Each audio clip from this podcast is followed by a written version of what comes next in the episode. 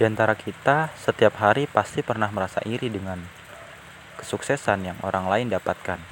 Tapi kita tidak pernah tahu apa yang mereka lakukan. Kita begitu saja menghakimi mereka mendapat kesuksesan dengan cara yang instan. Kita sendiri nggak tahu apa yang sebenarnya dia lakukan. Bisa jadi dia belajar terus setiap hari tanpa henti, mengurangi waktu tidurnya, dia belajar, berlatih setiap hari. Walaupun dia merasa capek, tapi dia yakin pada impiannya bahwa suatu saat dia akan mencapai impian itu. Dia tak peduli omongan orang, walaupun sudah berkali-kali dihina, diinjak-injak, dan dibuang harga dirinya. Tapi seorang pemenang sadar bahwa itu semua hanya sementara. Kesuksesan akan abadi.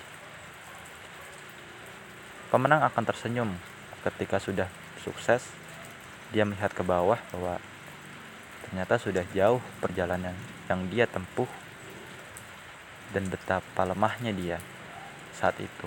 Tapi dia berusaha bangkit dan bangkit sehingga mencapai sukses.